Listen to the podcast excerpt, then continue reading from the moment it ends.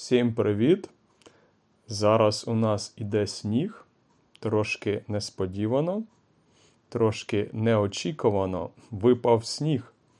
І я вирішив записати короткий випуск, поки в мене є час, поки в мене є можливість розповісти, як пройшли вихідні. Хоча в мене графік нестандартний, я працюю щодня, я викладаю англійську, тому я можу працювати на вихідних також.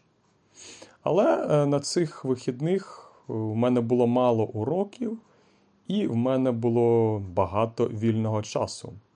Зазвичай у мене мало уроків на вихідних. Зазвичай люди не хочуть вчитись на вихідних, люди хочуть відпочивати. Тому в мене мало уроків, і тому я теж трохи відпочиваю. І я можу зустрітись з друзями, оскільки мої друзі ходять на роботу, і у них звичайний графік.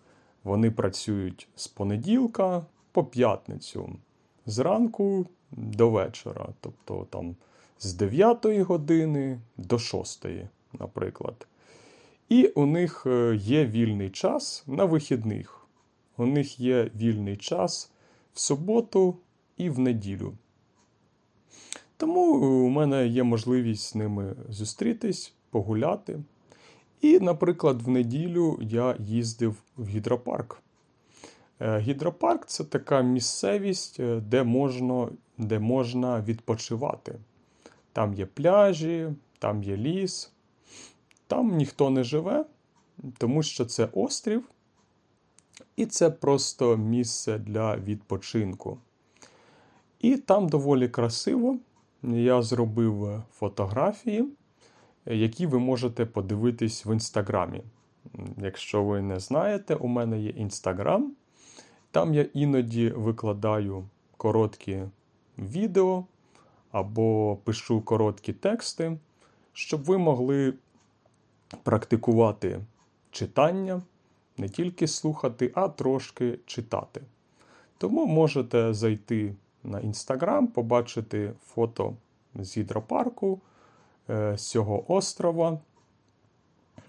Також, якщо ви хочете почитати, ви можете зайти на сторінку buymeacoffee і прочитати текст цього випуску, прочитати транскрипцію цього випуску. Ну і також ви можете мене підтримати там. Було б добре купити мені каву. Отже, на Інстаграмі ви можете побачити фото, там пляж, річка, небо. Доволі красиво. Я був на пляжі, очевидно, що я ще не купався, оскільки ще дуже рано купатись, вода ще дуже холодна. Але можна на пляжі посидіти, подивитись на природу, подумати про щось хороше. А зараз взагалі погода змінилась, зараз пішов сніг. Теж несподівано. Хоча він швидко розтанув, він швидко зник. Але для цієї пори це можливо. Це можливо, що в кінці березня ще може бути сніг, ще може бути холодна погода.